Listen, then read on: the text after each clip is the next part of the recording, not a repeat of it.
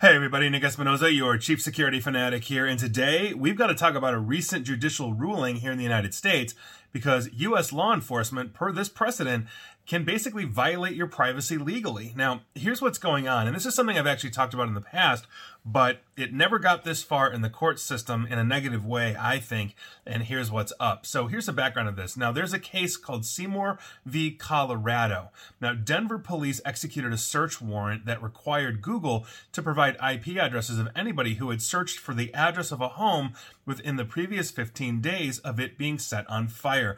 That is basically what is known as essentially a, blanket warrant or a geofenced warrant. Now, the attack. Uh, uh, essentially, this this attack on this home with this fire killed five Senegalese immigrants, including an infant and a toddler. So that's obviously just absolutely horrific. Now, ABC News said that Google wasn't quick to comply with the request uh, for this warrant due to political violations of its privacy policy, but the company eventually relented and handed over the IP addresses without uh, basically any matching names. There were 61 searches made by eight accounts five of which were based in Colorado, where the address is. So police obtained the locals' names through another search warrant, eventually identifying three teens as suspects. Now, police say that one of the boys, Gavin Seymour of Seymour v. Colorado fame, um, had used Google search for the property's address multiple times before the fire. Now, his lawyer had asked uh, essentially for the evidence to be thrown out as it violated the Fourth Amendment ban on unreasonable searches and seizures by not targeting a specific person suspected of a crime. Remember, they asked for anybody that searched on that address in Google, you know, over the last 15 days or so and got you know x amount of hits. And so there were everybody that was caught up in that uh, except for the potential suspects.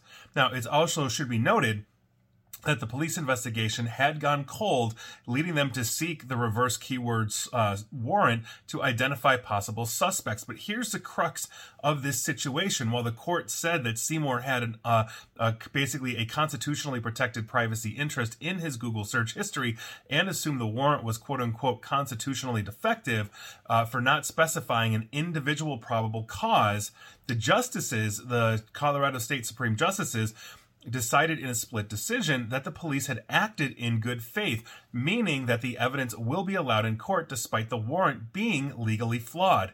Now, Monica Marquez, one of the dissenting judges, wrote, and I quote, Today the court blesses law enforcement's use of a powerful new tool of the digital age, the reverse keyword warrant, end quote. And yes, she is 100% correct because it's going to get caught up in a whole bunch of things. So, for example, think about me uh, wanting to know let's say the address of some place to go eat like a restaurant okay? So i google a local restaurant gives me an address that now i know where to go et cetera et cetera probably using google maps et cetera.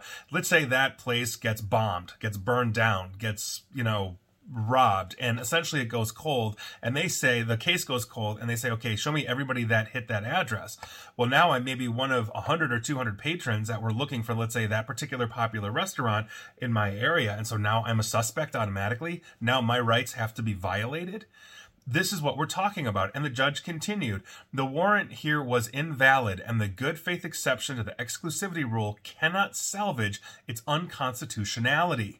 End quote. Now, the Electronic Frontier Foundation and the Electronic Privacy Information Center, known as EPIC, filed amicus briefs highlighting the privacy implications of reverse keyword warrants. EFF stated that these warrants have the potential to implicate innocent people, as I just mentioned, or target those who search for information about, let's say, abortion uh, in states where it's criminalized. And yes, that is something that I talked about specifically, where you look at Texas, for example, with one of the most uh, stringent anti abortion laws um, you know, coming off of the last decision that that shot down Roe v. Wade, and Texas is within its state right to go to Google and say, "Here's a warrant. Show me everybody that's that's Google an abortion." You know, in the last five days, 10 days, one year, whatever it is, and they can basically go on a giant witch hunt. Now, maybe I'm looking it up because I'm a student and writing a paper on it in school, and now I have to be interviewed by the Texas police. You know, these are things that that that that are constitutionally enshrined as rights of privacy.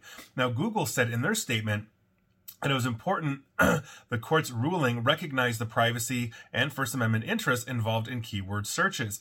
That said, Google's hands are tied. If they've got a legal warrant that is something that their their their lawyers can go to bat for, and Lord knows Google's got very deep pockets to do this.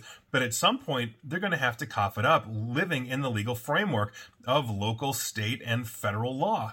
And so this is something that I think is a huge, huge problem. And, and, and as we essentially are giving up so much data, so much information, not just searches, but biometrics, um, you know, they're reading our emails if you've got a Gmail account, et cetera, et cetera, that, that the police basically have, or law enforcement has a gold mine of information when you are assuming you have a right to privacy. And part of it is nobody reads the damn privacy policies. If you want private email, go get Proton Mail. Go get something that is significantly more private than something that is data mined to the nth degree. But the majority of the population doesn't read this. The majority of the population, unfortunately, will not see this video or or hear this podcast or listen to this radio segment or you know what, whatever it is. And and that is that is what we're talking about here.